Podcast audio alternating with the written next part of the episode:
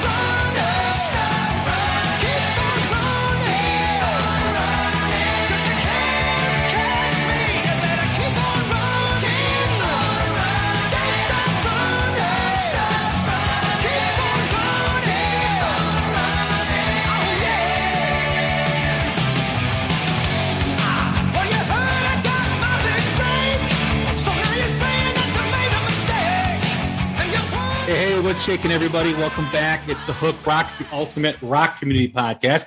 I'm your host, Jay Scott, taking you on another rock and roll journey, another conversation. Always appreciate you tuning in and stopping by, listening to what I got to gab about and who I'm gabbing with. We are part of the Pantheon Podcast Network, a great network of music related podcasts. So check out some of my fellow podcasters on Pantheon, like Mac and the Ugly American Werewolf in London podcast, Tom and Zeus on the Shout Out Loudcast, Martin Popoff, the rock historian, Mistress Carrie out there in Boston, Chris and Aaron on Decibel Geek, and Martin Popoff, the rock historian, as well as many others. Something for everyone's music taste on Pantheon. And don't forget to search up the Hook Rocks wherever you do podcasts. We're on every platform Apple, Spotify, Google, wherever you uh, podcast, we are available. And don't forget to follow us on all social media platforms Facebook, Twitter, and now Instagram. We, uh, we, we decided to Oh. kind of get with the times and, and be with Instagram. So, Welcome. yes. I speak for Instagram when I say welcome. Yes, we have an Instagram rep on the show. We're going to get to that soon. Um, but also check out some of our recent episodes. Uh, some great interviews with Todd Dan McKerns, Stephen Pearcy, Joe Satriani, Mark Tremonti, as well as some great new music spotlights with Native Sons, Stone Broken, Georgia Thunderbolts, and Band Inc., as well as many others. We just had Deep Fall on, which was a, a great interview too, as well, band from Michigan. Also, some great music commentary stuff. We did a live album review of Kiss Alive with the Recidivists, Robin the Hood. Great deep dive into that influential album in 1975. And we had the return of our resident audio expert, Professor Skylab Tapes. You can follow him at Skylab Tapes on Twitter. We talked about improving your acoustics and your home stereo and audio system, what you can do basically for free to help you get a better sound in your house. He is an awesome guy. He knows everything about audio. And we also touch on how to get a better experience when you see a live show and you're in a venue that maybe doesn't have the best acoustics. Check it out. It's awesome. My next three guests, uh, I've appeared on their show, and this is the first time they've been on the Hook Rocks. It is an honor. It is one of my favorite podcasts to listen to. They're in the neighboring state, Indiana. So there's a lot of cows, there's a lot of corn, there's a lot of wheat where they live. Um, I ended up driving by them and waving when I drove down to Nashville for Creatures Fest. They didn't wave back. I'd like to welcome Andy, Nick, and Chris from the Pod of Thunder. What's happening, guys? How you doing? Oh, yeah. Thank you, Jay. Thank you for having us. I always like to have my neighbors on. Yeah. And uh, Yep. so you, you drove through here and you saw a lot of wheat and corn, huh? yes. Okay. Is that is wheat a, a, a crop in Indiana, or am I being stupid? I don't know. It probably is. I have no idea. See, where we live is uh, right in the northwest corner, which essentially is part of the Chicago metropolitan area, suburban wise. So we, where we are specifically, we have no corn, we have no wheat, but not far from us. What, like maybe a fifteen minute drive, you could probably find corn. Twenty minutes, Yes, and, and, if then you're pretty much the rest of the state, corn. right, and then if you're driving down 65, which is one of the worst highways to ever drive, because Yeah. well, it's it's gotten better. It used to be horrible. Now it's semi horrible. At least the speed limit is like seventy. What is seventy five or something? It's pretty high. Yeah, but it's it's two lanes for most of the way. Yeah. Um, I do like to stop at the Prairie Farm place, uh, get myself some chocolate milk on the way back. and Fair yeah. Oaks. Fair Fair Oaks, Oaks. Fair Oaks. Yeah, you know what? If you if you slip them a twenty, they'll let you punch out one of the cows. I've heard that. I've seen video of that too. Yeah, Yes. Yeah. that's that's that's that's the inside dope. That's like the uh, you know the thing we uh, revealed to our listeners that the code to get the deluxe treatment in an Asian spa off the interstate is the the phrase table shower. So we're going to share that with your listeners as well. That lets everybody know you're not a cop and uh, you know you're there for a reason. Mm-hmm. Well, you know, not only are do we have the Pod of Thunder on the podcast for talking music, we also invite them on for educational purposes mm-hmm. because you know where else would you know and what would you need to say when you're traveling down the state of Indiana and you want to get some relaxation in? You got maybe your joints are all you know cramped up because you've been in the car forever Yeah. how long? You don't want to get to Louisville feeling all kind of tight and everything, so you stop off, you get a massage and to have the best experience, like Chris said, you, you mentioned table shower. Yeah. Try it next time. Yeah. I walked into Like that it. same spa and I told him I want to punch the cow, and the place got raided five minutes later. Yeah, you can't cross up the slang. I, Well- I, I, Punch the cow could be it's like waxing the Jeep, right? It could be, you know, part of that lingo, that secret lingo. uh, it, it- apparently it was way too much for uh, for that place. I didn't even city- know what it was. Next time he, was, he wants to punch a cow, they said, "Are you wearing a wire?" It immediately ripped my shirt open. I used to have a friend named Tom who was from Lafayette, and he would refer to instead of saying, "What was it? Punch, punch the what? Punch the cow." Punch he would call cow, he, yeah. he would call it punching the clown. So Mm. that's Yeah, I've heard that. yeah yeah. So I think we're all in the vicinity. Yeah, I do keep I do keep a bozo hairstyle down there, so that makes sense. Okay. Do you, do you want the to middle, and I let the sides grow out like like Larry Fine. do you, do you want to talk about why you have an Erik Estrada T-shirt from uh, Oh, the late that's- seventies? Are you talking about the, the um, openness of Yes, my Uh, yes. Shirt? Well, Yes. it's summertime. As we record this, it's June 27th, and I have a rule in the summertime. Um, most shirts of this style have seven buttons. I have a three four rule. The bottom three buttons get buttoned. The top four stay open, and however the shirt lays is how it lays. So, you know, And this is an everyday thing. it is an everyday thing. Yeah, that's Okay. it. So, I suggest you adopt the three four rule yourself. Yeah, I don't know. Uh, he's he's already he, he's actually already done that. I was going to compliment you, Jay, on your uh, Instagram feed. Your your bikini shots are outstanding. I mean, they're they're right up there with all the millions of other bikini shots that are out there. None of those are photoshopped either, Chris. No, Those are no. those are just all natural. there's no That's just me. filtering. No filter. You're just straight dope, and it's you, you go toe to toe with some of these professional bikini models. I'm Do you know what? I, do you know what I do to keep my skin glowing like that? I mean, it's it's through 24/7 Northwest Indiana. Yeah, I mean, it's, I get my cream from Northwest Indiana, right next to the massage parlor that you guys frequent. Hmm. So maybe You don't want you don't want to know where the cream comes from. No, right? no, you know, no. All right, we got we got we got to stay on target. We got to we're, we're Yeah, uh, too late, too late. Good Nobody's luck. listening anymore, so we're I good. don't I don't envy you, Jay, right now. trying to get this trying to keep this train on the tracks. It's uh, it's a tough job. That's a that's it's too soon for that kind of joke right now. Did you hear what happened? No, did Oh, that's crash? right. Yeah, I did Yeah. hear about that. No, I didn't hear that. I'm Yeah, sorry. I didn't know. yeah. Yeah, no no train jokes for forty eight hours. I, it was not intentional. I'd like to take this moment to apologize for my faux pas. Yes, yes. Okay. All right. So I put a post out today on Twitter, probably about a day late. I Was hoping to do it yesterday, but completely forgot. But we were going to do this show last week, and then I fell ill, and uh, we had to pause the uh, the day. But here we are. We're going to be talking the most underrated band of all time, most underrated rock band or artist of all time. There's a lot to choose from, but here's kind of the qualifications they can't be in the Rock and Roll Hall of Fame, but not be mainstream, right? And there's those bands that are like, oh, they're not in the mainstream. They're not played on, you know, they're never played on regular radio, but they're in the Rock and Roll Hall of Fame and they sold millions of records. That's not underrated or underappreciated. Okay. They got to that point because they were good and they were excellent and they had a huge fan base. Okay.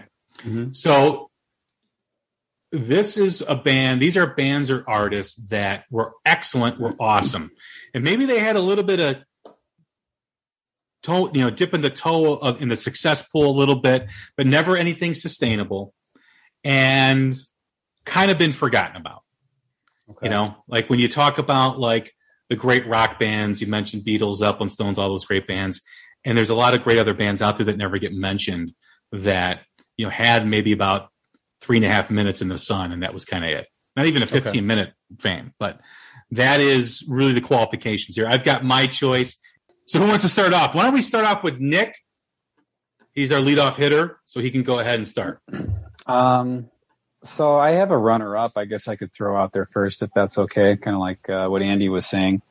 Uh, band that uh, I believe they're still around, still doing what they do. Uh, they were only mainstream for a couple of years back in the '90s, and uh, they are. I think people don't really realize how good a band they are, and that's Real Big Fish. You, you dick. that's not even my number one.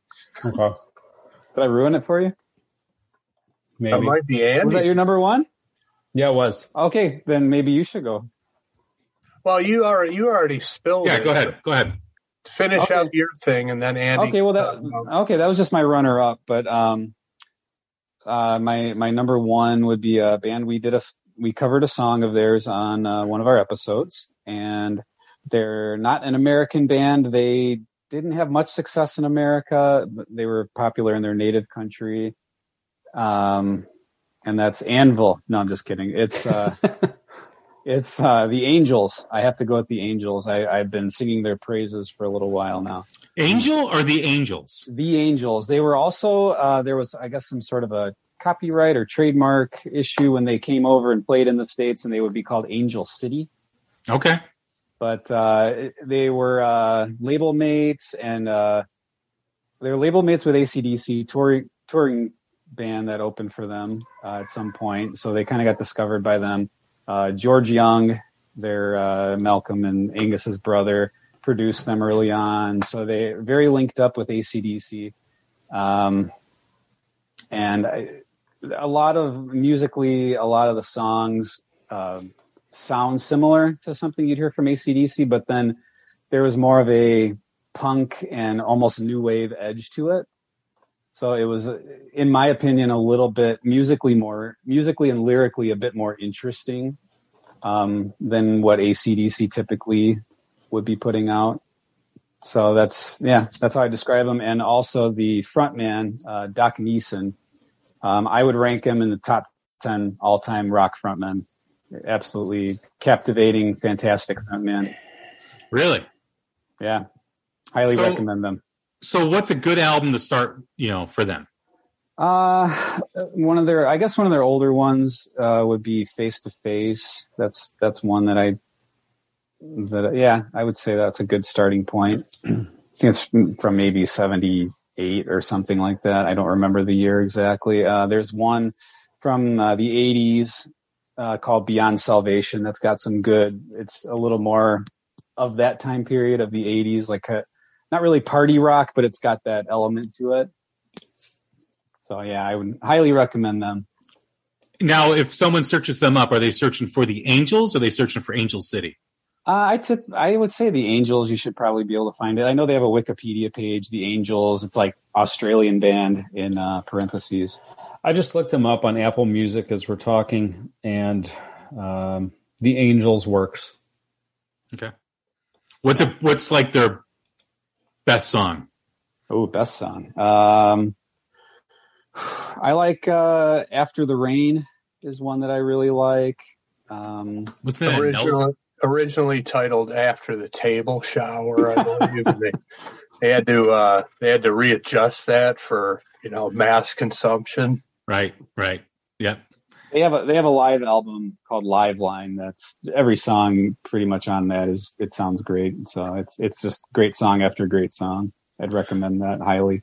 Why are you so passionate about them? Why do you think they're the most underrated band of all time? Um, I, I guess just because they didn't get, I I guess they toured the states, but didn't really hit at all. They didn't break uh, over in the states. I, I my understanding is they're they in the pub Australian pub rock bands like ACDC, Rose Tattoo, people like that, that they are known over there. They you know they had success over there, but uh, here they never really broke. It's kind of like a Slade situation where you know success in their home country weren't able to really crack the U.S. for some reason. Just it's one of those bands that I think had it. They had everything that that would have been necessary in order to have done that. Maybe it was just a business, you know, something behind the scenes is the reason they didn't they didn't end up being able to do it. But I think they had all the tools. Awesome. What about you, Chris? What's your choice? Um, man, well, when you uh, went into the criteria, I kind of had to shuffle some things around a bit because I wasn't sure if uh, some of my choices would uh, would qualify. So, so I disqualified uh, Rival Sons, which I think should be the biggest band in the world based on the fact that of the strength of their material, the strength of their singer, the image, the uh, quality of the production of their albums, everything top flight. Um, they should be the biggest band in the world, yet they're opening for the likes of Greta Van Fleet, who's the darlings of the music press for that style of music, and that just seems backward to me. But um, you know, they've they've been around for a while. They've carved out a great career for themselves. They're just not like you know on a Zeppelin level, which I believe they should be. But um, so I had to disqualify them for that reason. Um, and then when you were listing off the uh, criteria, I, another band popped into my mind. Um, so I'm I'm kind of wrestling with uh, which with which one to pick, but um, MTV mention uh, has made my choice clear. My uh, band uh, fits this theme of this episode would be Taxi with two X's. Uh, early MTV, they early MTV era, they came out with an album called States of Emergency, and they had they made three videos from that album. I don't recall seeing one of them, but the other two was for uh, Cocktail Queen and I'm Leaving. I think Uh, I've both- heard I'm leaving. yeah, both were in pretty heavy, you know, moderately heavy rotation on very early MTV. I'm talking like I think the album came out in '83, something like that. Um, you know, kind of kind of a new wavy sound, but you know, some heavy guitars on there. Uh, Danny Chauncey played some lead guitar on that album. I think he went on to be in 38 Special, I think, something like that. You know, pretty prominent studio guy, and also uh, Randy Jackson of uh, American Idol and uh, part part time Journey fame uh, was the bass player. And Oh, as, really? as Nick will tell you, I love the single bass fill he plays over and over again on every song as part of Can you do it with your mouth? what? Can you play? Can you do it with your mouth? Uh, I think so. It goes like like that. Can you do Uh, that again? I didn't get that quite. I got it. I got It it. almost sounds like uh, Sanford and Son. Yeah. Yeah. I was gonna say. He could might just be- that too. He But- might just be playing that main horn riff from Sanford Yeah. and Son. but um, it's an eight song album and it's one of my favorite albums of all time. Um, uh, the the fir- first side starts off with a great song, uh, "Girl" parentheses New York City, and then it goes into a power ballad that I actually like called "The Heart Is a Lonely Hunter," and then goes into "Cocktail Queen" and "I'm Leaving," and then the deep cuts on side two uh, are just outstanding. And, um, you know, again, they had their shot. They had plenty of exposure on MTV, but I just, I never noticed them coming around live or playing live anywhere. I'm sure they did, but I just never appeared on my radar back in the day. And then they just kind of went away. Um, but uh, the the album is on Spotify. It's called uh, again States of Emergency by Taxi with two X's. Hmm. And um, you know, everybody knows I like uh, the harder rock stuff and and and all of that. And this is this is closer to the to the Cars sound, I would say, because it's new wavy, but it's got some you know pretty good guitar playing and uh, and um, just one of my all-time favorite albums that hardly anybody has ever heard of. Is that the one with Whipping Boy on it? It is, yes. Okay, I, I'm a fan of that one. Yeah, that's a good album. I've I've heard that. It's been a while since I've listened to that, but that's a solid choice. Yeah, it's on it's on Spotify. The whole album's also on YouTube. Somebody put it up there. Um, it- it's it's great. I think so anyway, and uh, and especially you know the the songs on side two that probably hardly anybody has ever heard. It's all great. So That's a solid pick. What um did they ever have any like success with touring or anything like that? Yeah, that's it's, like I said. I, I I saw the you know back in the day. I saw the videos on MTV, and and as we know how it was with MTV and radio, you saw or heard something you like, and you go down to the record store, and you're like, you know, what, I'm taking a flyer on this album and buy the whole thing, you know. And uh, of course, everybody who listens to the show knows that the the one time I was colossally colossally disappointed is when I bought. Uh, out of the Blue by ELO and uh, realized it was one of the worst albums of all time, and also uh, it was a double album, so I had to pay extra for that crap. So I ended up destroying the eight track in my parents' driveway in disgust after halfway through the first listen. But but back in the day, you'd see a song you like on MTV or hear it on the radio, and you'd go down to the record store and you'd pop for the album and uh, more times than not, you'd you'd find that the you know deep cuts uh, were excellent as well, and that's how you you know started to uh, really appreciate entire albums as a cohesive work, and uh, and that's how I got drawn into that. And um, like I said, they they had no shortage of exposure on MTV, and uh, you know you would I was starting to go to concerts around that time, you know, early '80s, and keep my eyes open for them if they were coming around opening for somebody or even headlining a small club. And I never saw any indication of them doing any touring in the states. I think they're uh, Brit- British guys, the core of the band. And and then they just went away. I don't even know if they recorded a follow up. I think they had an album or two before States of Emergency, but that was like their pinnacle. And as far as I know, they just kind of petered out after that, which is a shame. I wanted to mention something about 38 Special because you just said their name a minute ago. I was driving on the highway and I saw one of those digital billboards with like upcoming shows somewhere. I don't even know what venue it would have been, but it said 38 Special and it had a picture of the band. And I was like, there's not one human being on earth who's going to look at a picture of the band right now and be like, I need to go see these guys. like it it did the opposite of what the intended effect was.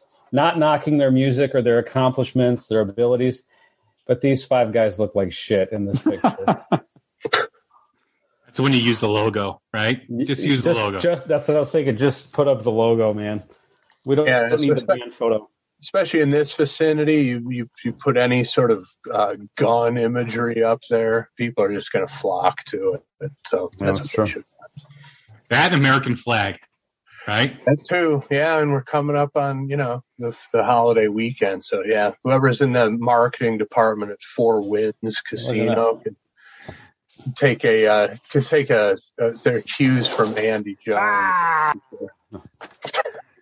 Is there is it me or is the name Patriot in so many new businesses now? Patriot Oh, man, Lawn Care, Patriot Mortgage, Patriot this, Patriot that. Everything is Patriot. It could be. You What does know? it take to actually be a patriot? don't I guess know. we could have a whole other podcast about that. What Yeah, are the right. qualifications? I think Well, uh, I think the the the big big the the main word American has been commandeered by every business out there. So you have to go to the next one on the list that's going to, you know, attract the uh, chest beating, flag waving jingoists out there, and it would Yeah. be uh, Patriot would be next.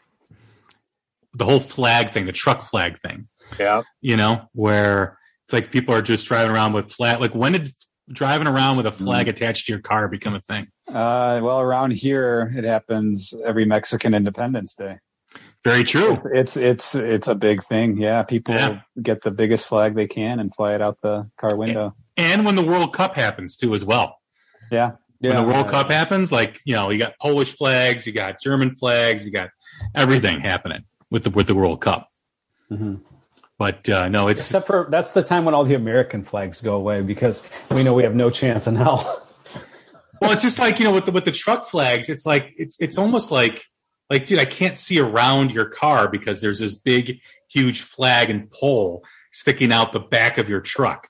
It's like I, I think the size of the flag has to do with uh, the obnoxious factor, and you Yeah. can just tell how big of an asshole the person is, regardless of what country the flag is representing, just based on the size of the flag.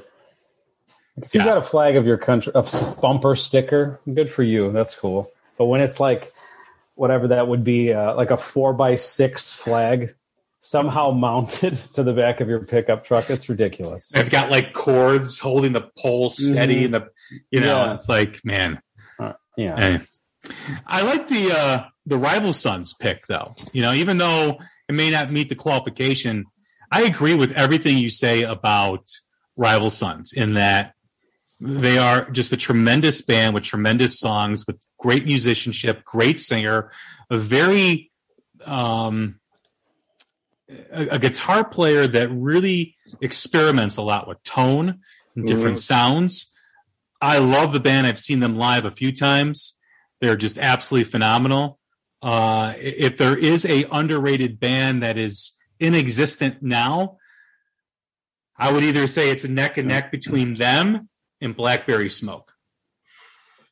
yeah. Blackberry Smoke is uh is cool too. I, I Yeah. in fact, uh, thanks to your show, I didn't even realize they had that Stones cover EP uh, out, so I went to Spotify immediately and checked that out. And um, yeah, I mean these this style that's those styles of bands in the '70s were you know flying around on 747s and uh, you know violating women with fish backstage. You know the the, the whole all the Zeppelin uh, you know trappings of massive success and uh, it's kind of good that they're they play like the smaller venues because it gives you that better experience when you see them live but it's it's you, you see it and you're just like man this level of talent these guys should be the kings of the world and it's that's just not where the music industry is today but Yeah. thank God they're still out there, unintended, flying the flag for that uh, style of music, and Mhm. and then we get to enjoy, you know, what they put out and and see them in a relatively intimate settings when they come around. There's always a sense every time I see either Rival Sons or Blackberry Smoke, I always have a sense of disappointment as I'm enjoying their music. Not disappointment in them, in their music, but just disappointed that, man, this music is incredible. And it's a shame that more people don't know these bands because I've had, I just had Paul Jackson on, like you said, Yeah. and I mean they crisscross the country several times per year. Rival Sons should be having an album out this year. Their their last album, Feral Roots, was absolutely incredible. Yeah. Uh, and you just have to ask yourself, like, what is wrong with people? Maybe maybe it's because of all the truck flags. Maybe that's maybe if we get rid of the truck flags, those bands people will have something to, to put their attention on. Maybe that's the solution. Chris, what do you think? Well, I think it, I think the truck flags are probably a euphemism for just how much bullshit in general people are distracted by, and they Yes. can't appreciate real quality.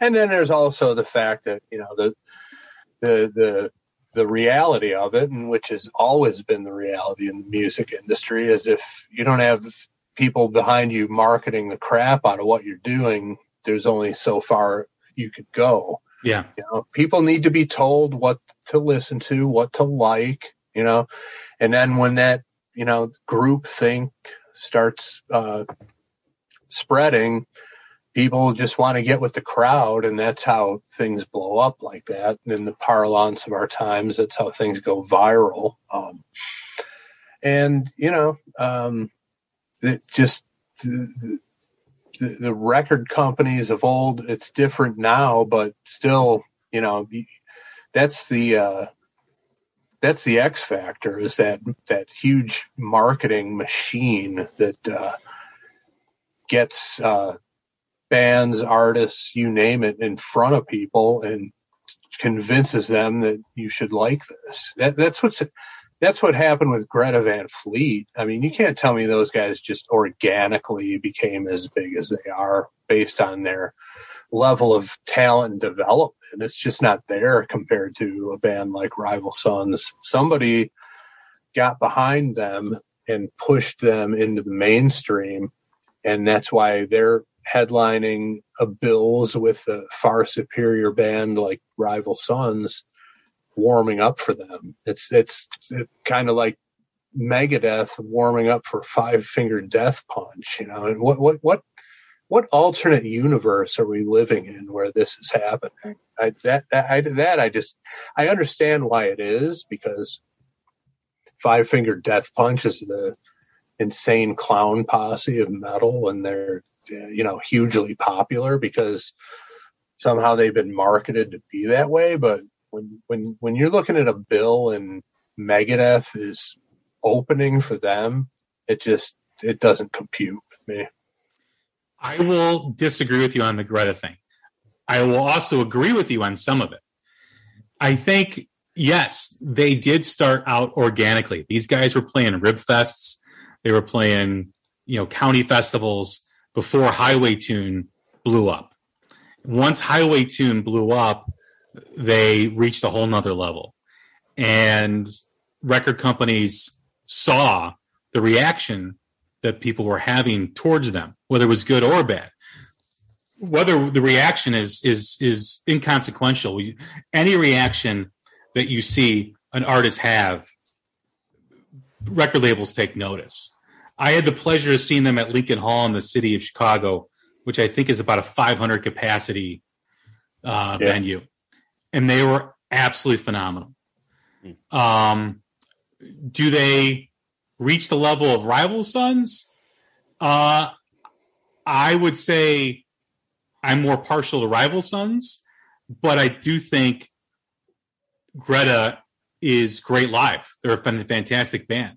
I do like the fact that they're trying to evolve. They're trying to get out of that Led Zeppelin comparison, which is very, um, very daunting for them to have that comparison because it's kind of. I, I, if I was if I was giving them advice as a manager, if I was their management company, I would say embrace it. Stop trying to run away from it. Just embrace it.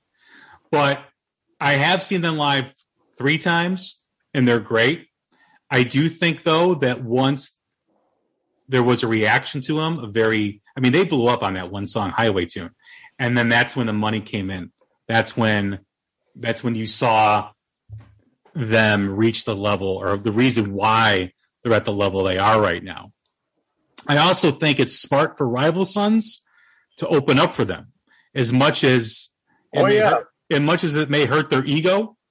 Um, Greta's playing to a younger audience, which is what every rock band needs right now. Every new rock band needs is a younger audience. Yeah, no, they, they I, I mean, I, I don't get any sense. Uh, granted, they're putting their best foot forward on Yeah. social media, but I don't get any sense that they're bitterly taking that slot. You know, they're they're they're all. I mean, they opened for Sabbath on the, the at the end tour, Yep.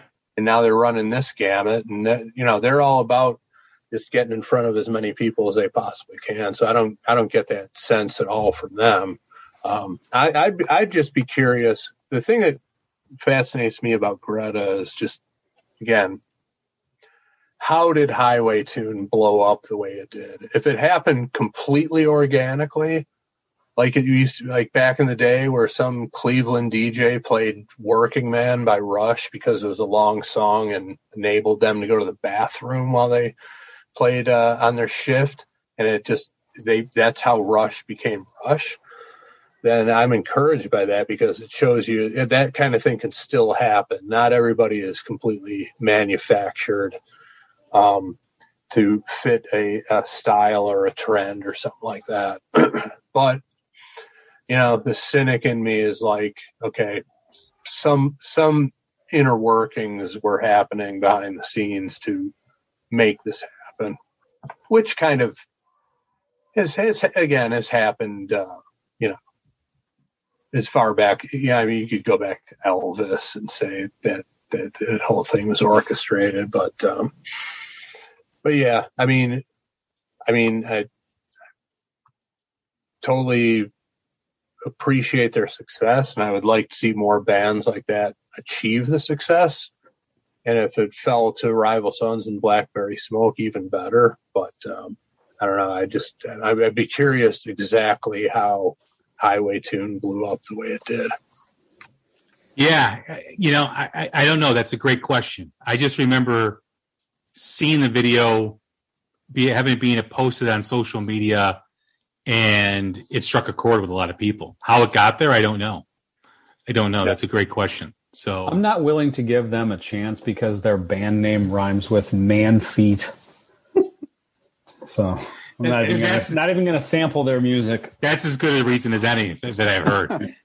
you know, um, it'll be interesting to see where they go and uh, and and see what happens to the band.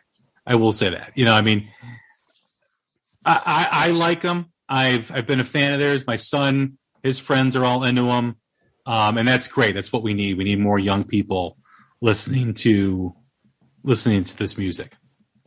Yep, agree. So why don't we get into some of the uh, listener responses on social I media? don't I don't think you got Andy yet. We'll come Andy, back. We'll come back. Oh, okay. All right. We'll come back. make- got we got we got to break it up a little bit. okay. Um, got it.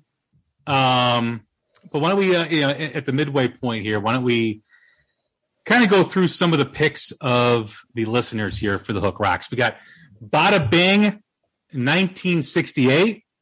I wonder if he's a Sopranos fan. Sounds like it. Uh, he picked Vital Escape, debut album called Escapism. It's a band I am not familiar with. Um, It's a band will- featuring Bada Bing 1968 on guitar and vocal. it's been a while since he's played too on an album. so he's got a. I mean, that's in itself is a Yeah. reason to check him out. And I was thinking, I, I was thinking that too. Someone, not saying this is the case. We're we're not making an official accusation here, but I, I would guess that uh, somebody would say my band is totally underrated. Mhm. that's a good. That's a good point. Is Bada? I don't think Bada Bing is in the band Vital Escape. Perhaps not. I don't think he is.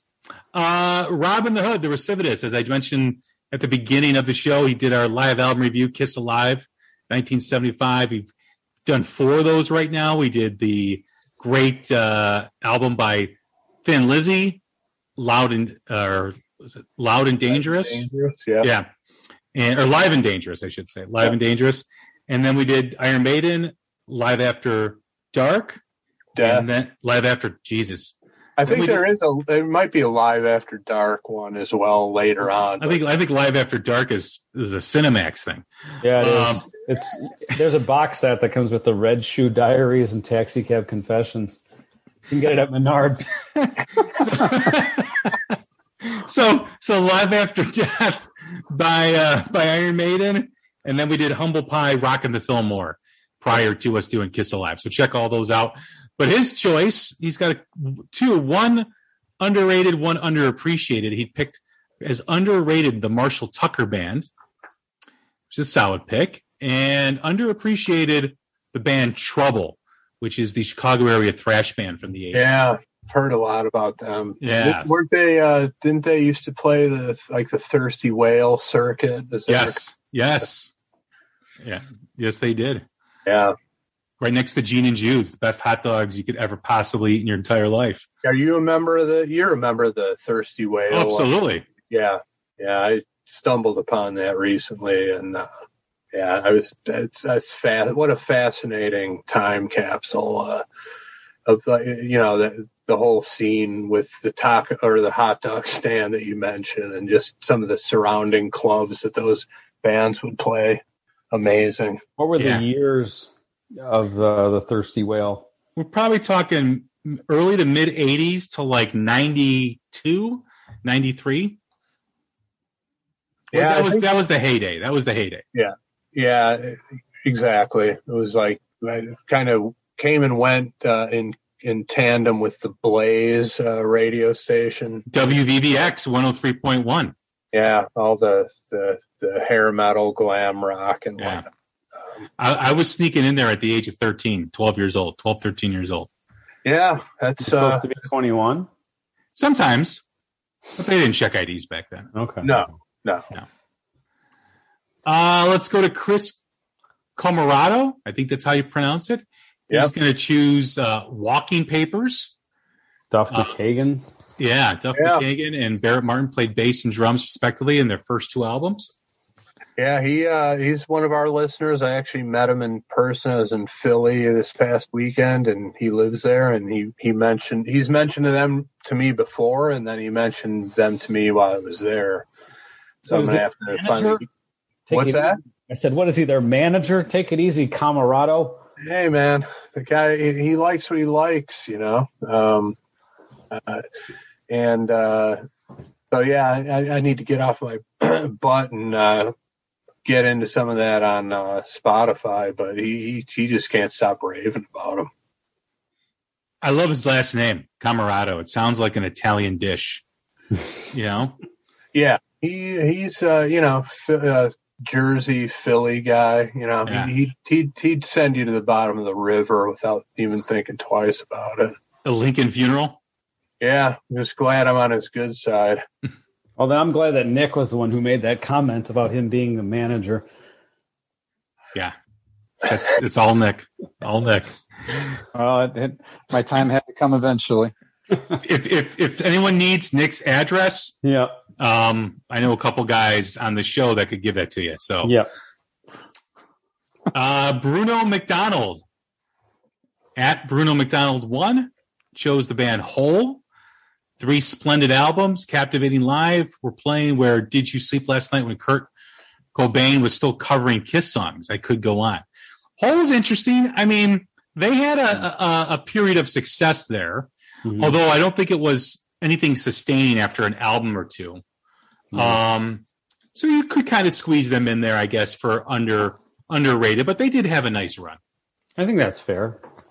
I mean, Yeah. they, after Kurt Cobain died, Courtney Love was one of the biggest celebrities on the planet, I would say, for a little while. So I don't, I mean, I guess musically, if we're talking about the band, maybe underrated, but Yeah. as far as, as far as notoriety goes, I would say they certainly had plenty of that. Um, and that it made me think of uh, Andy and Chris and I had sh- uh, shared a video with each other a little while back of what was it from 1980? I'm gonna guess 1984 when uh, Courtney Love was on some kind of like public access TV show, uh, fronting Faith No More. Yeah. Oh right, yeah, yeah. Super, bi- super bizarre. hmm So she's got the rock and roll street cred. Yeah. Definitely, definitely. Uh, on to Skylab tapes. The uh, gentleman I just mentioned, who are audio expert here on the Hook Rocks, his underrated band of all time is the band Saga. They had a bit of a breakout with their fourth album, Worlds Apart, but they have made absolutely terrific music for decades and should have been much bigger, or should have have been a much bigger success than they were. So I remember Saga, part Yeah. of the MTV generation, mid early to mid '80s. Yeah, you had the uh, what wind him up was one of the videos, and uh, what was the, what was it? Uh, on the loose was the other big one. Yeah, yeah, yeah. They were you know kind of proggy, a little yes like, if you will. Um, kind of got that vibe from them. Uh, but th- again, kind of like Taxi, you know, they those those those videos were in heavy rotation. I mean, if you were like most people when you first got MTV and you watched it for probably 22 hours a day because you couldn't get enough of it, it's such a new, exciting thing. You you saw those videos several times a day, so I mean, you you can't really get a whole lot better or more extensive exposure than that, really. on to Robbie Kavanaugh at Cam Cav eight. He went with he he had a few choices in his post. Uh, Kick Axe Band, which I know Chris Jericho will enjoy that selection. I see Uh, Chris shaking his head over there. Kix the Band, which I don't know if I would say. I mean, they do meet some of the qualifications where they never really were a headliner of an arena or anything like that, but they did have a handful of hits on MTV. Oh yeah, They, Yeah, they they did. were- So, so I don't know if I would say that they were underrated. Maybe underappreciated is a better term Um, for for Kix. I don't know. My my older brother years ago, um, the the parish priest let him park his car, and uh, so he went and parked the priest's car. Came back and he's like, "Yeah, he had a Kix tape in his tape deck. The priest did." I'm like, "Well, maybe maybe Kix is a little more popular than I thought they were." Hmm. It's gotten it it, it got to it, somebody that you wouldn't think was sitting around watching MTV all the time. Maybe he was using Kix as a portal to talk to Jesus. I don't know. Could be. You know, You know, I'm going to veto that one because I'm going to say Kix is not one of the most underrated bands. It's not even one of the most underrated cereals of all time. I, I haven't had kick cereal in a while. So I mean, if we were going underrated cereals, hmm whew, I would probably go Honey Bunches of Oats. Okay. And uh, cereals that no longer exist uh, be included in this? Sure, Because I'm going clusters. clusters. I never had clusters. Oh man, delicious! Little honey nut clusters, uh, with some flakes and honey nut clusters. Was that like an off-brand you bought at like Zayre's? No, no, they had commer- They had plenty of commercials. Uh, there was like it was always a squirrel trying to steal your cereal. Okay, okay, all right. What about you guys? Uh, the one that's coming to mind, I think they brought it back for, uh, you know, cool factor, nostalgia, but uh, Quisp back in the day. Hmm. How's that? Quisp? And this little uh, eight. Didn't they have Nick? You're familiar with? There's one store that still carries it. My oldest son really loves it. So. Yeah, I thought I, I, I, I thought they brought it back for like Yeah. you know some some some nerd in some marketing department forced that It's- one through. his- It's shaped like sickle cells, That's what I want to eat for breakfast. right. And, and that's what they look like. is it what's the mascot? Some little alien Oh, kid? Yeah, like a propeller on his head or something. Yeah. I'm looking at it right now. You never heard of Quisp, Jay? No, Yeah, that's That's from, like Uh, I, I never heard a, I never heard a, a food described as it looks like sick.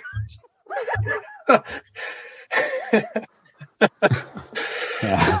Like I don't even know what a fuck a sickle cell looks like. Well, that, I was going to say that. How, how, how do you even make that comparison? Who, who makes that comparison? The answer: Nick Jones. yeah, there you go. Like honestly, man, like like what the fuck does a sickle cell look like? Like oh, it looks like a sickle cell. I, I don't even know. First thing that came to mind when I saw it. and of course, for that reason, he started serving it to his son, and his son loves it. Here, I'm not going to eat this. You eat it. this looks Yeah. disgusting to me, but I won't tell you why. Uh, Are you going to stick with uh, Kix, Andy? Um, yeah, sure. Okay. okay. Is honeycombs? Do you consider honeycombs an underrated cereal? No, I think they had enough popularity. I would say no because they they're generic. Uh, you could buy the huge bags of generic honeycombs. I think if they've reached that level where they're knockoffs, You know, I'll tell you my actual favorite cereal, um, just since we're on the subject. It's not, I don't think it's underrated, but it's always been an odd one because I loved it since I was a kid. Crispix, Yeah. still love it. Always loved it. It's a damn good you know cereal. those little hexagons. yeah, My grandfather used to eat that all the time. it So is good.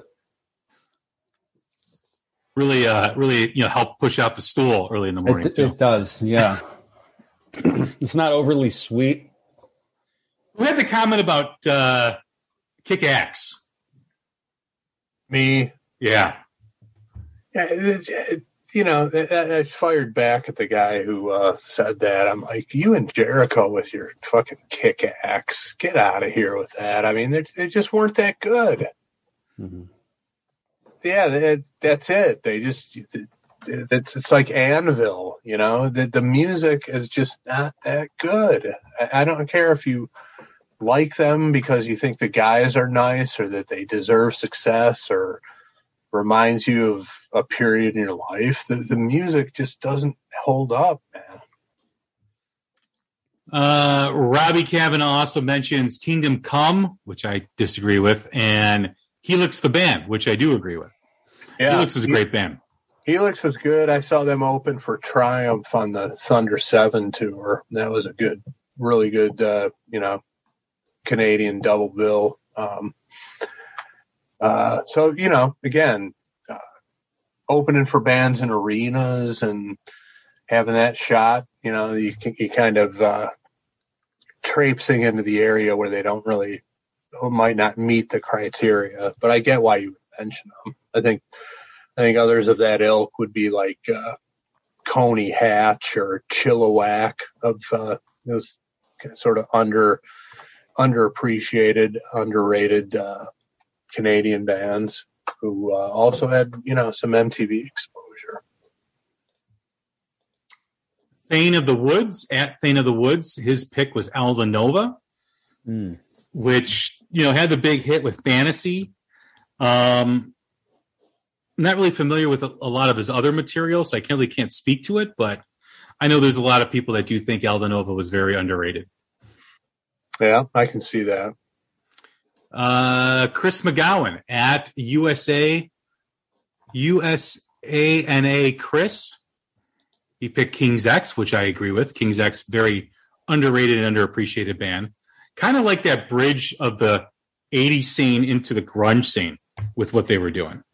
Yeah, and they're another one. I mean, they they played at Woodstock '94, you know, and were you know uh, had videos in rotation on MTV, and it's just uh, you know you, you some people you put some stuff in front of people and they just aren't having it at least on a massive scale where they should be like you know like we talked about um, enjoying the fruits of success and gluttony and riches like all the legendary 60s and 70s bands did. I mean, they're still at it, doing their thing, and have been career musicians. So, I mean, in that respect, they, they went way farther than a lot of other bands. But, you know, again, the, the quality of the material would lead you to believe that they should be massively successful, and it just never happened for them. And Yeah. I think I think that as far as the level of success goes, or like quality of the band versus level of success achieved, another band you always hear in that conversation is Blue Murder. Yeah. Blue Murder, definitely. Same kind of thing where people just you, there's a group of people, limited group of people who just swear it's the greatest band of all time, just so good, and it's just the the success. And they were, I think, they were on rotation and MTV back when back when they were around. I'm pretty sure. They Yeah. had some exposure, but yeah, similar to King's X, just uh, never never broke huge time like a lot of people think they should have. Rich at Fuzz Doom Rip chose Zebra, a three piece band that had uh, some mild success in the 80s. That's a good, solid, underrated pick. A lot of people do like them. Uh, My Rock and Roll Heaven at Rock These Tweets chose Lee Aaron. A lot of Canadian artists on this list too, as well. Hmm. So uh, she, you know, had some mild success here in America. A couple songs hit mainstream radio, but nothing like top ten or anything like that. Um, big in Canada as well, but never really achieved a big rate of success in the U.S. Uh, and, and as I mentioned about her on Twitter, um, you know, any shot she would have had at success here in America, where it was uh, completely destroyed by the uh, ease of uh, connecting her name to that of the Flying Errands. Uh, That would do it. You make that connotation, you're you're finished as an artist. Just, uh, Look what happened to Aaron Lewis. Can you speak to the Flying Errands? I've, I'm not familiar with this. I, Uh. I, I haven't it's rated. spoken to them in years, so okay, okay. uh, you got two of them on your show tonight, so Okay. put it that way. Oh, so you guys, this is your band. yeah, we've come around to our band was underrated. Oh, so underrated. What was the biggest hit for Flying Er- Flying Errands? Wait, Uh, Aaron, ev- everything Andy wrote. I picked one you wrote. Did Did Andy have his uh, seven button policy back in the days of the Flying Errands? Half the time I had a no shirt policy, no buttons, topless, a borderline bottomless occasionally. Well, then no one was there. If you go to a topless, bottomless bar, That's right. That's an that's an old Ronnie Dangerfield joke. I went to a, a topless and bottomless bar, and nobody was there. Uh, David Searles at David E. Searles on Twitter chose Tesla. I don't know if I agree with that. Hmm, I don't they, had know. a, they had a lot of success. They never were a headliner, so that is one I'm not- qualification. That's not, not that's, that's that's actually not true. And I, arenas, they toured. They they headlined arenas. They, I saw them headline down here the uh, what at the time the New World Music Theater, which is the big outdoor shed. here. really? Okay. Yeah, '92 on the Psychotic Supper tour, they were the headliners. Firehouse was the opener, and um, while it wasn't sold out, you know they they had to have a, around thirty thousand people there. Wow. Okay. Yeah, I, I don't remember that, but that's. Yeah. Okay. Constant airplay on Chicago rock radio. Um, Mhm. I, the acoustic album blew up. Yeah, yeah. I mean, their cover of Signs was everywhere. Probably still is. Love Song was a big hit Yeah, for them. So I don't know if I would give them underrated. I mean they're they're awesome.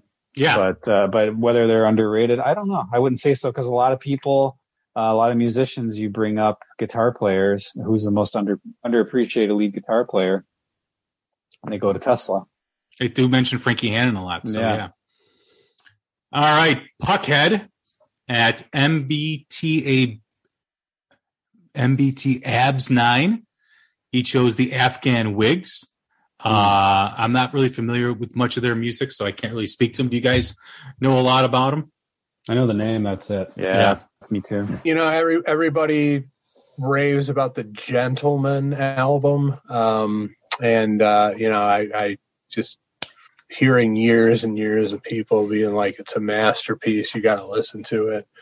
I checked it out once, and it just nothing on it grabbed me. I, I that that I them I I don't get. I admit that I didn't, you know, didn't let it grow on me, but um, you know, I, I the way I look at it, it's like if somebody's raving about something that much, it's going to grab me right away. And when it doesn't, I'm just like, this is just probably not for me. I don't get what's going on here. So I had a similar experience um, because for years and years and years, uh, people say the Santa Rosa album by the Pixies is an absolute masterpiece.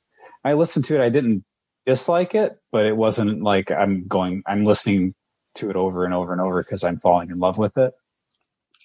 I don't know. It was just it, it- maybe at the time when it came out with what I, what what else was going on in the overall music scene. Maybe that I think that plays had into to, had to be there, yeah, for the to for the overall appreciation, uh, but it just wasn't there for when I went on YouTube and listened to it. You know. Uh, and finally, last comment Turbo at Turbo KYA. He chose the band Funkadelic. Ooh. Interesting. Yeah, I, that's another one I would question just because this massive influence, and also, you know, back in the '70s, they were. I know they were uh, playing mass like the, those massive festivals that would come through, like Soldier Field or out Oakland Coliseum and stuff like that. Texas uh, Jam type football stadiums, and I think uh, you know at least for a couple of those cycles, they were the headliner. So I mean, Well, plus they they had a resurgence with uh, like when Dr. Dre in the early '90s had Mhm. his solo career took off. It was he was always giving credits and throwing uh, references out to Funkadelic. So Yeah, I mean they're they're massively influential, and again, I th- I think uh, you know um, almost like the Iron Maiden of that style of music. Whereas you, you never heard them on the radio, but they were they were filling football stadiums in the seventies, just strictly on the reputation of the live show, and also you know people who owned the music were you know uh, just way into it. So. Well, I guess that's my next question, kind of off that Funkadelic band and maybe Tesla. Can a band fall into being underrated after being very successful during their run? Because, you know, sometimes as generations move forward, decades keep coming, bands that were popular start to fade, start to be underappreciated, start to be underrated you know, there was a big article about Van Halen prior to Eddie passing about due to the fact that they haven't toured. This is before it was known that he was sick. They haven't toured. They haven't released any new music. Not releasing any anniversary editions. You don't hear their music in movies or on commercials.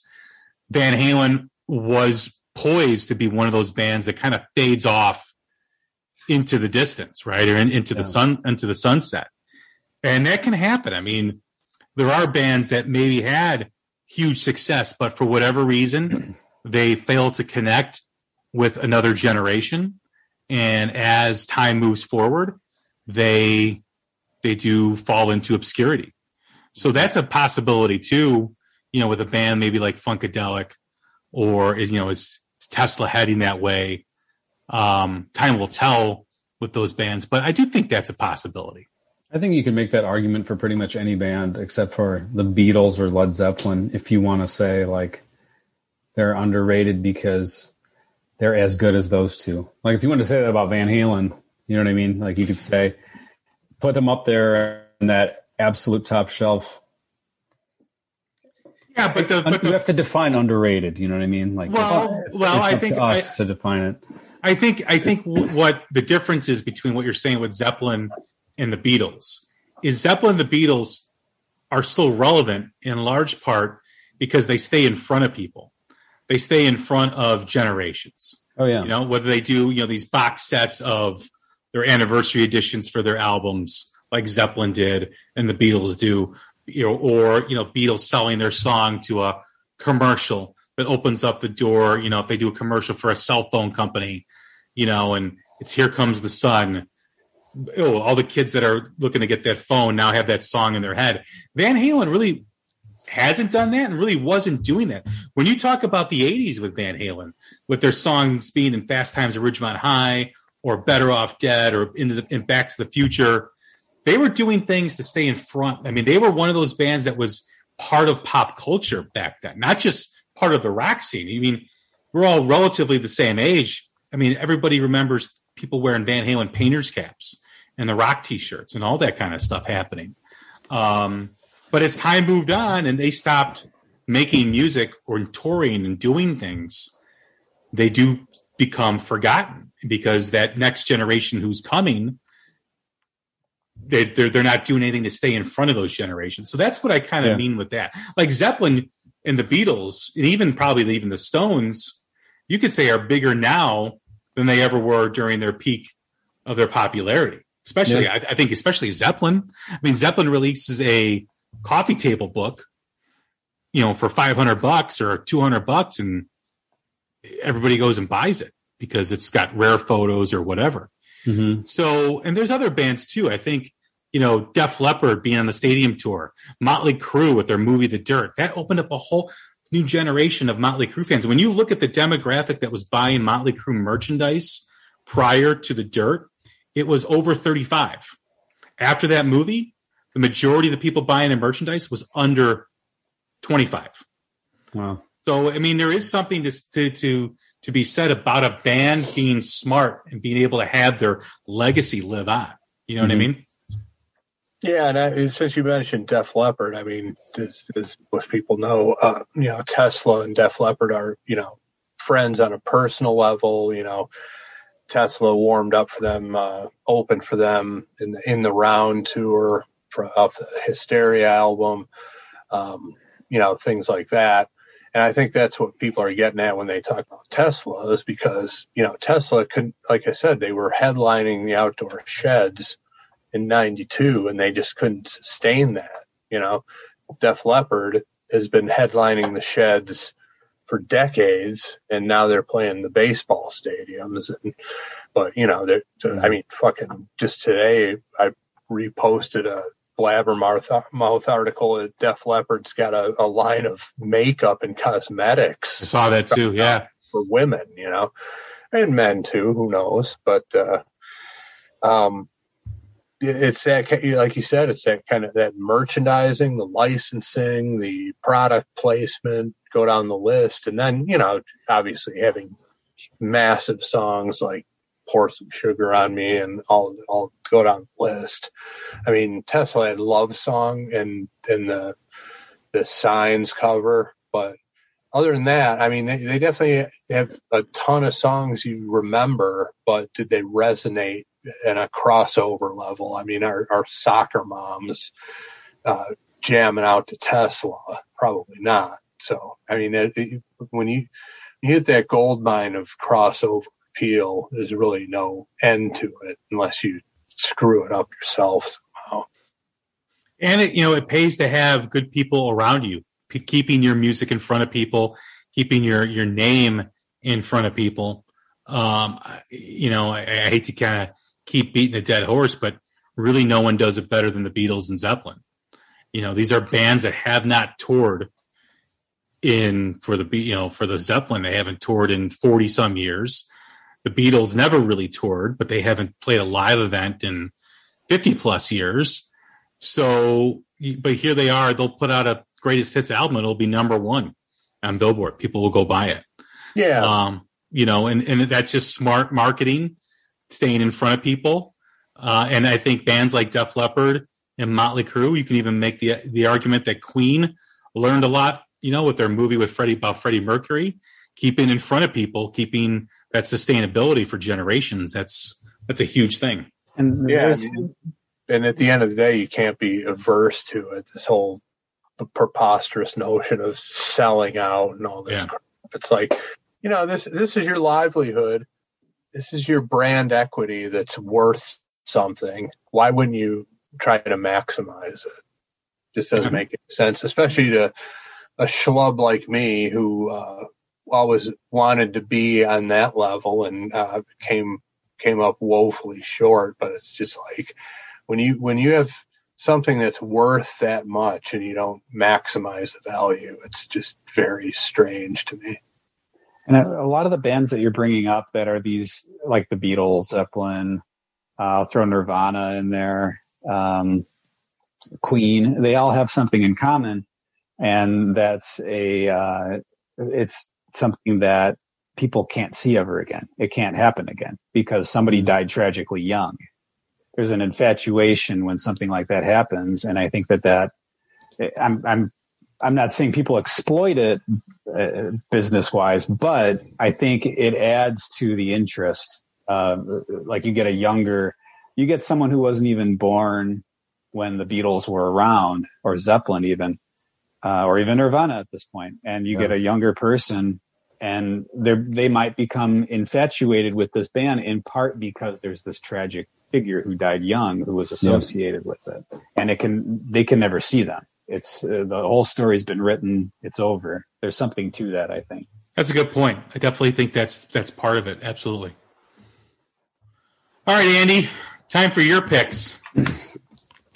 I'm going to go with an unknown duo, virtually unknown duo of Bruce Arntson and Kirby Shelstad, the guys who uh, composed the score for Ernest Scared Stupid. Couldn't even finish the sentence. the opening Andy credits. is Andy is in rare. the, the opening credits. Man, it has no right being as good as it is. I have to say though that that op- the opening credits it makes me laugh out loud every time the faces that Jim Varney makes. Yeah.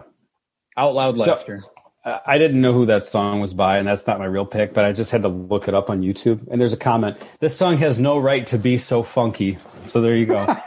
that person's right. It's, oh, next one, a weirdly high quality theme. okay. So anyway, I had two picks I was debating between. um, my first one was Porno for Pyros, but I don't think they have enough material for like I mean that was what's making me not go in that direction. But the first album is front to back great. Um, there's two albums.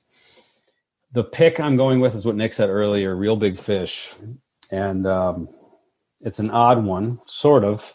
Nick and I are brothers, so that must be part of the reason we both chose that. But um, I think what happened is uh, they were playing a type of music that became a, a quick trend in the mid to late 90s, like 96, 97.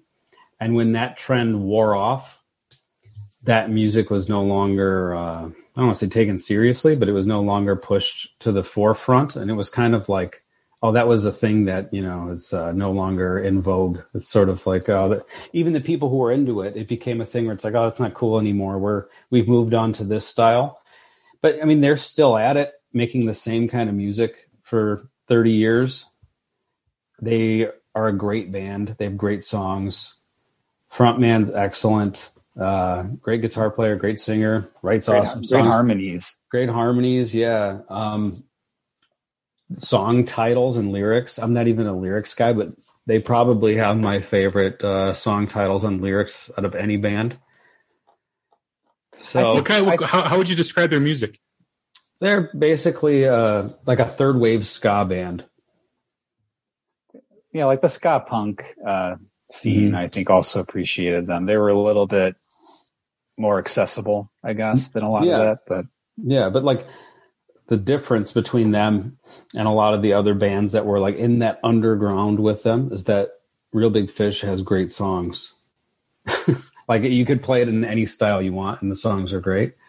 Some of the other bands it was more just like uh, a trend thing like let's try And- this thing out that's cool right now. and they even do that live. They have the, one of their songs. They play it in I don't know how many styles, and they pull Mhm. off every style. They do it as kind of a novelty thing. Yeah, it's on this live album called uh, what is that called? Oh God, hmm, hmm. our live album is better than your live album, and they do uh, one of their songs that's like a one minute song, but they do it like Nick said seven or eight times, and, and like oh I'm not really feeling it today. Let's do it uh, like uh, whatever death metal. They do death metal. Let's do it country. Let's do it rap. But like, but that also shows how great they are as musicians because they pull off all these different styles when they're just goofing around. But excellent band.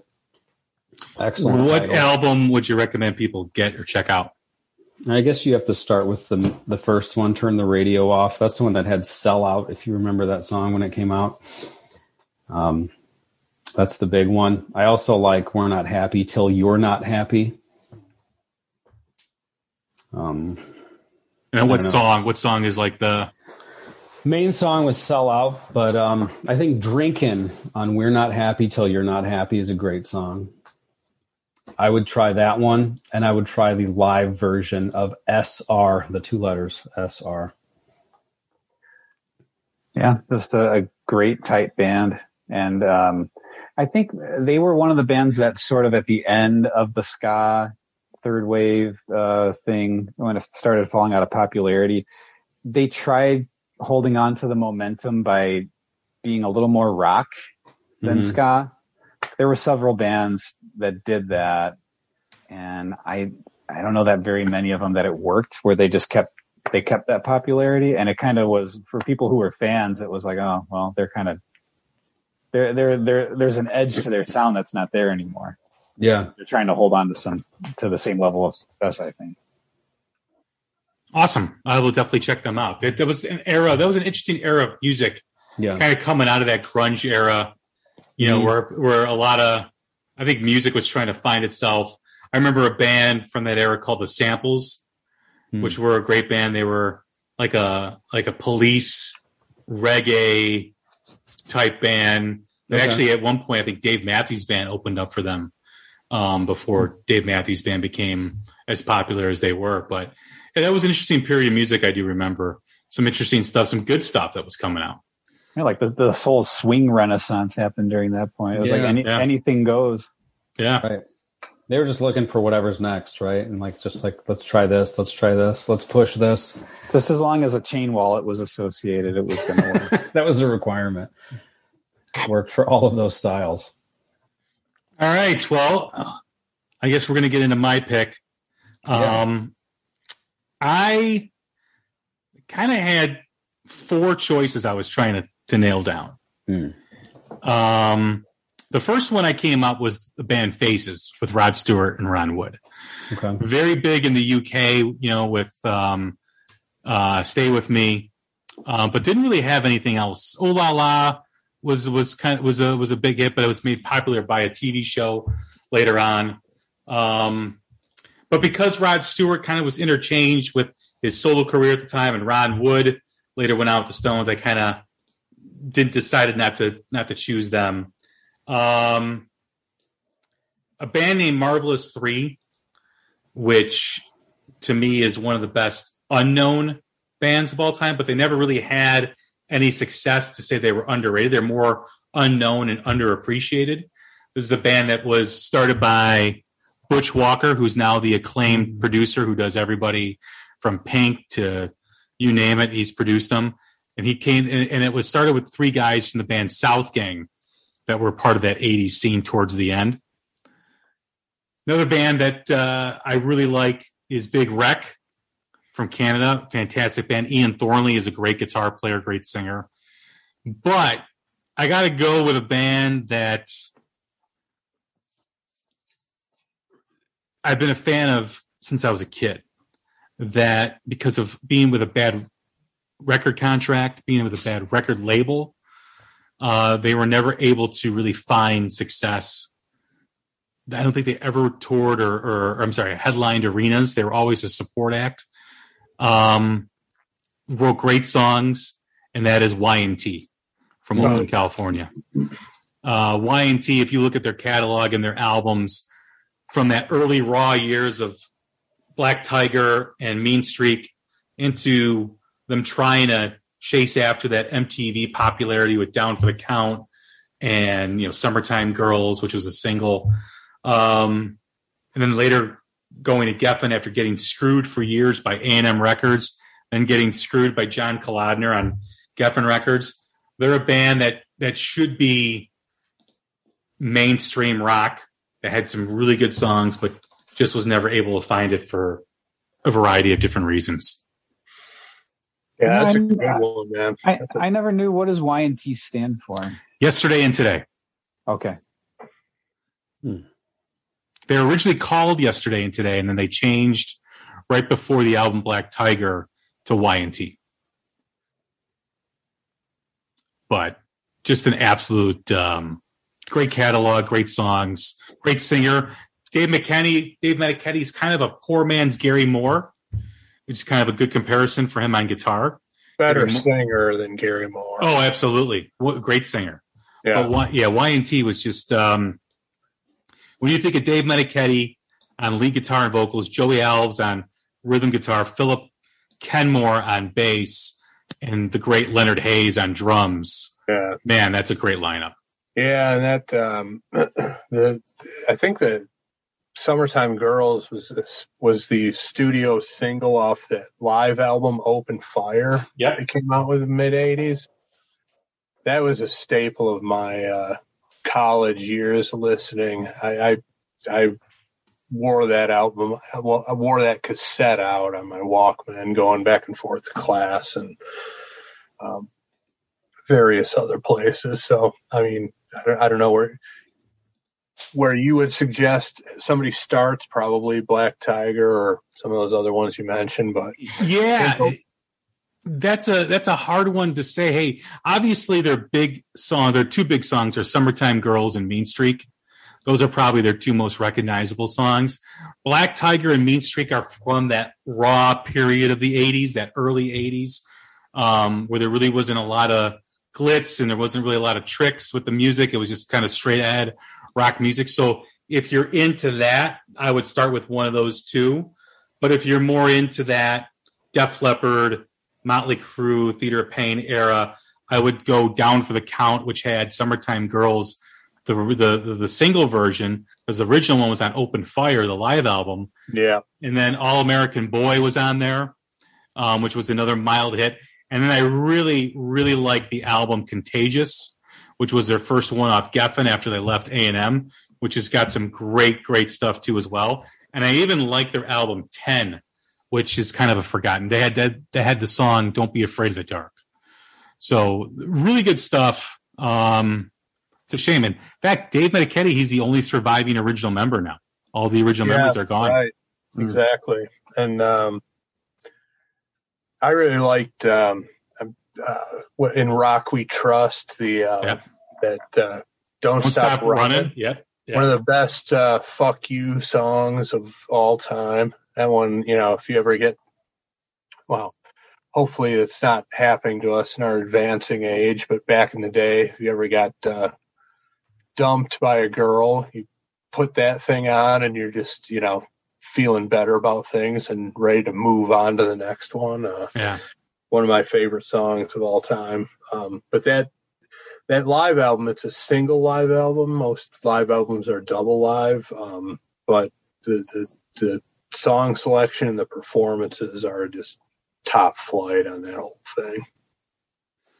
I love rock and roll. Gonna is gonna change the world. That's a great song. Yeah, Lipstick, Lipstick and leather was another great one. yeah, Yeah.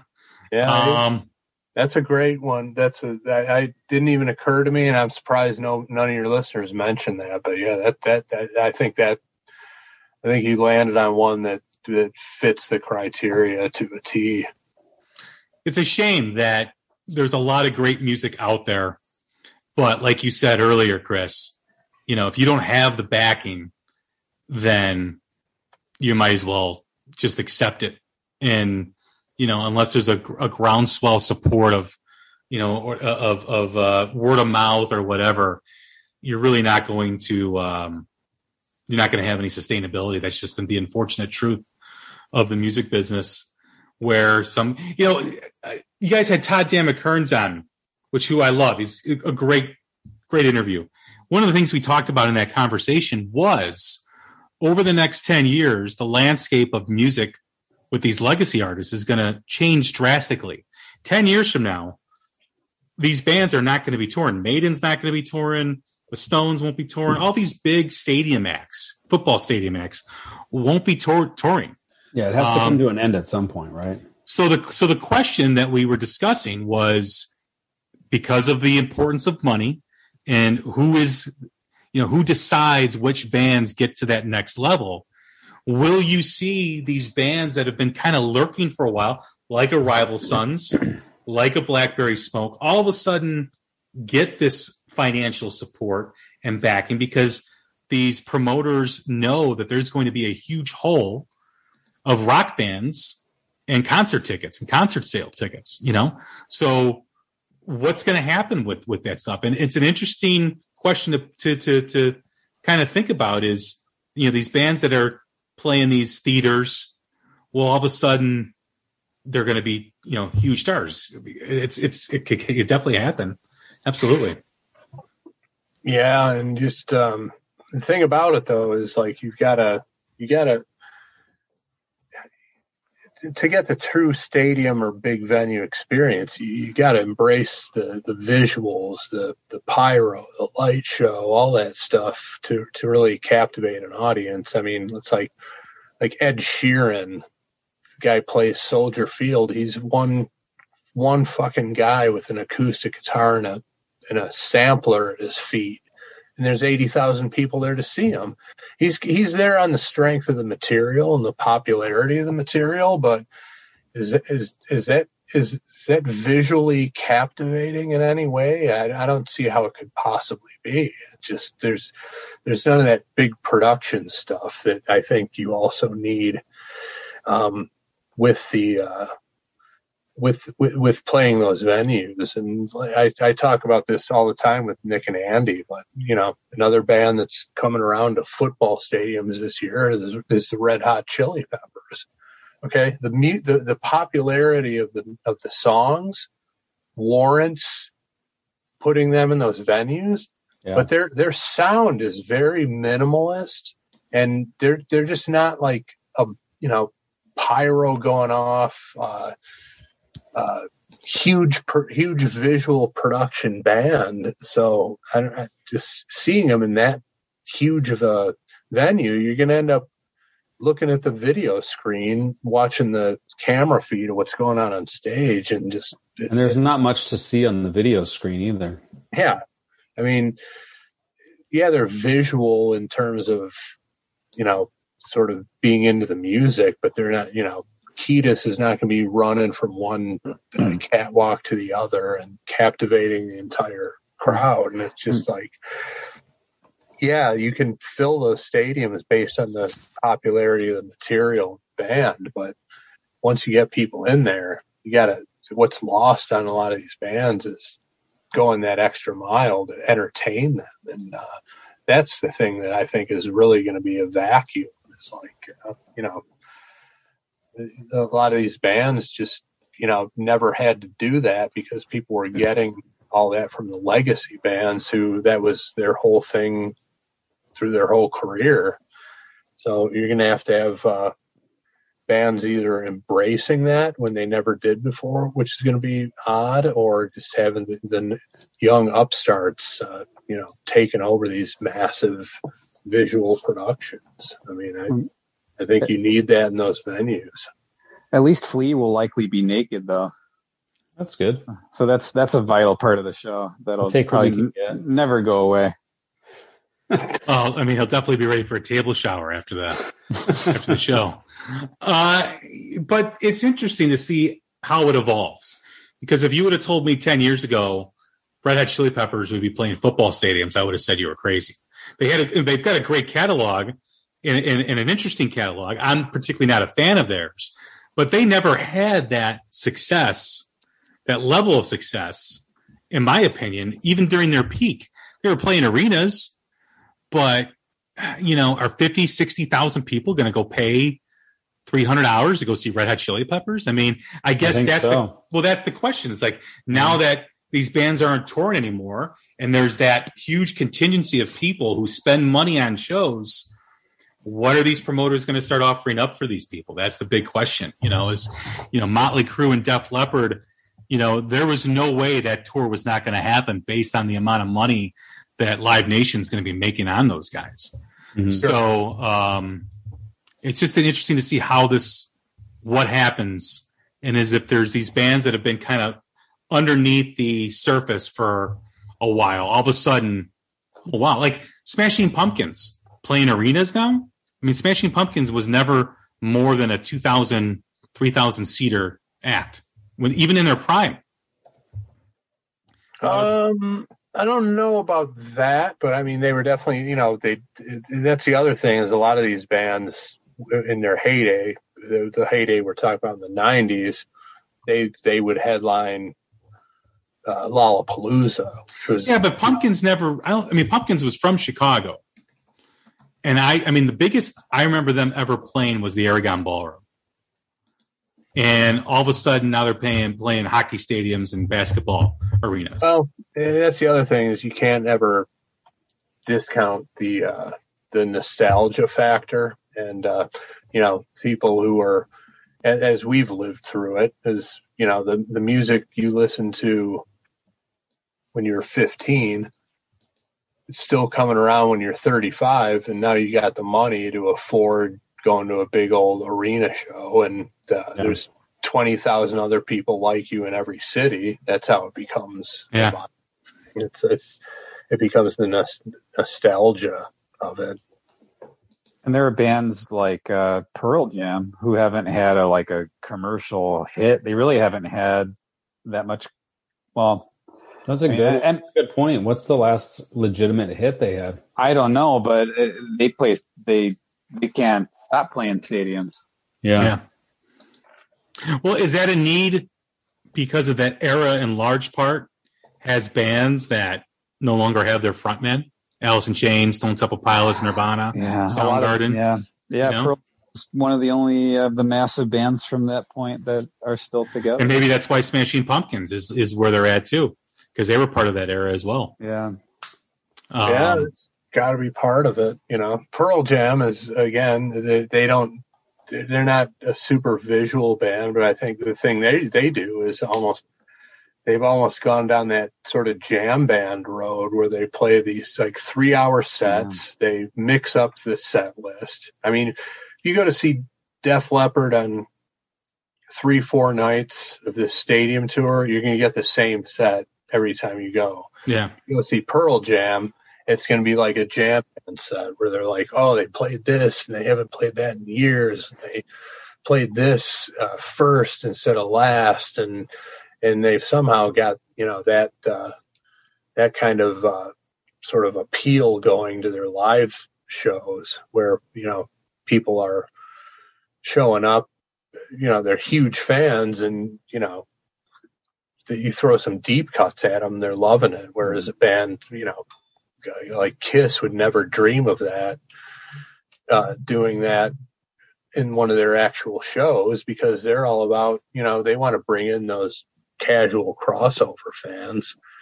And, uh, and, and, and again, a lot of their sets are uh, tied in with the, with the pyro and the stage production. So if you met, if you mix up the set list, you got to redo all the the choreography for lack of a better term and it's like there one thing is locked into the other and that's why you get like the same set over and over from these bands with huge visual production. So there's that element of it too. You know if you if you go for the big production then you're sort of limiting what what you can do with the actual set of music i think because the two are so closely tied together and coordinated Interesting thoughts, definitely. Um, anything else as we wrap up? No, I just yeah, Andy on fire tonight when he's when he's not burdened with the production task, the Pod of Thunder. This guy is just uh, he's just a riffing comedian, and uh, he, uh, he needs to be a guest on more shows. We we need to see this side of him more. Absolutely. I mean, hey, I didn't think we were going to talk about cereal, but we did. I, I do like his choice of Crispix though, because that was a that was a staple at my grandfather's house, and I would eat that with no sugar, just straight Crispix. Mm, you can't add sugar. What are you, some kind of heathen? And I think you alluded to the fact that uh, Crispix uh, eaters are highly regular, to put it politely. hmm Can't, Yes. uh, can't can't uh, you can't undervalue that aspect of a good, good cereal. You need Yes. that in your life. Yeah, I mean, hey, you know, nothing like uh, you know eating a bowl of Crispix, getting real tight for the rest of the day, especially if you have a lot going on. You can't be, you know, wandering in and out of public restrooms throughout the day. Uh, You know? so, uh, so yeah, I, uh, Chris, excellent point. Excellent point. Uh, That's that's. I think we should end on that. I couldn't uh, couldn't agree more. Uh, probably where people are like, okay, these guys have run out of things to talk about. So then here we are. All right, everyone. Thanks for Pod of Thunder joining the Hook Rock. It's been too long, and look forward to doing it again. Andy, Yeah, back back at you, man. I mean, you're you you're doing a great, such a great job with the Yeah. followers and getting the guests on, and you're really killing it with your show. Uh, you know, you, you and and the, the other thing I like about what you do is you give exposure to a lot of these newer bands, you, you're walking the walk and doing your part to get the word out on these bands. So my my hats off to you for that. That's awesome. I appreciate that. Thank you very much. Thank you. You you two, you two idiots, got anything else to say? This is a wonderful compliment by Chris, your. Uh, Chris, no, Chris and Andy just said something. what?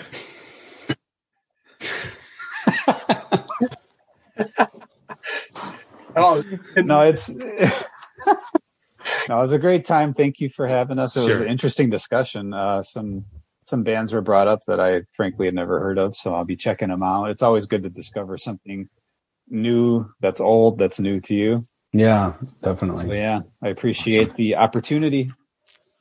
Thank you guys, and I appreciate uh, the hour, almost two hours of, of staring at Andy's bare, bare chest. That Right. was. Uh, That's part of the deal. I'm gonna go take a cold table shower. you don't you, you don't get that for free on his own OnlyFans page. I'll tell That's you. right. Well, Right. hey, yeah. I mean, what's what is the monthly subscription for your only fans page, Andy?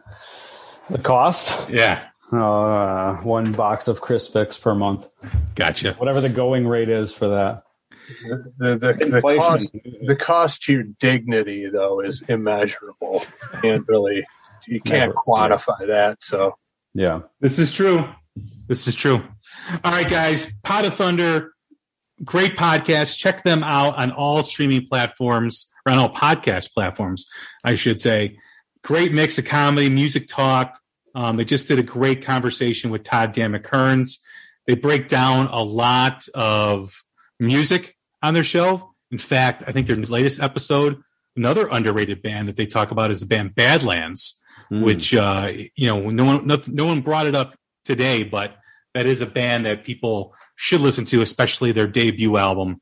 Uh, one of the most uh, underappreciated great bands of the late '80s, early '90s, featuring Jakey Lee and Ray Gillen. All right, I love them. For some reason, Nick doesn't. I don't get it. yeah.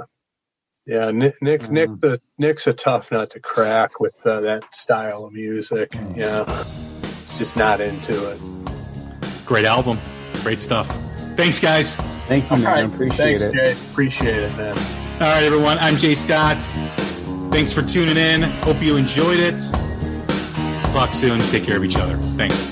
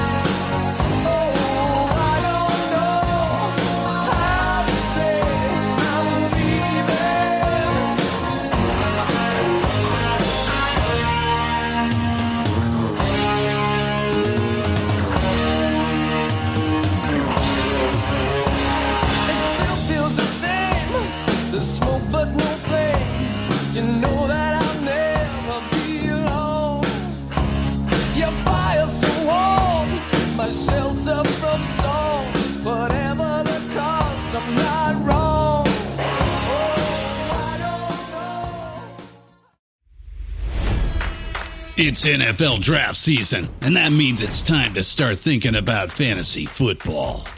FantasyPoints.com features industry leading experts and prognosticators using proprietary hand charted data to help you score more fantasy points. FantasyPoints.com is the place to go for whatever kind of fantasy football you play. Whether you play fantasy football, daily fantasy sports, or do a little bit of everything, Fantasy Points has the meticulously researched content to guide you to victory. And why wait for the fall? Fantasy Points also covers the new spring football league, the UFL. Join the guru, John Hansen, Scott Barrett, Joe Dolan, and other massive names in the fantasy football universe with an exclusive offer. Use code Pantheon for 15% off any fantasy points package, including the all in package, with access to every article, tool, and data nugget that Fantasy Points has to offer. That's fantasypoints.com and code Pantheon for 15% off at Fantasy Points. Fantasypoints.com. Code Pantheon. Score more fantasy points.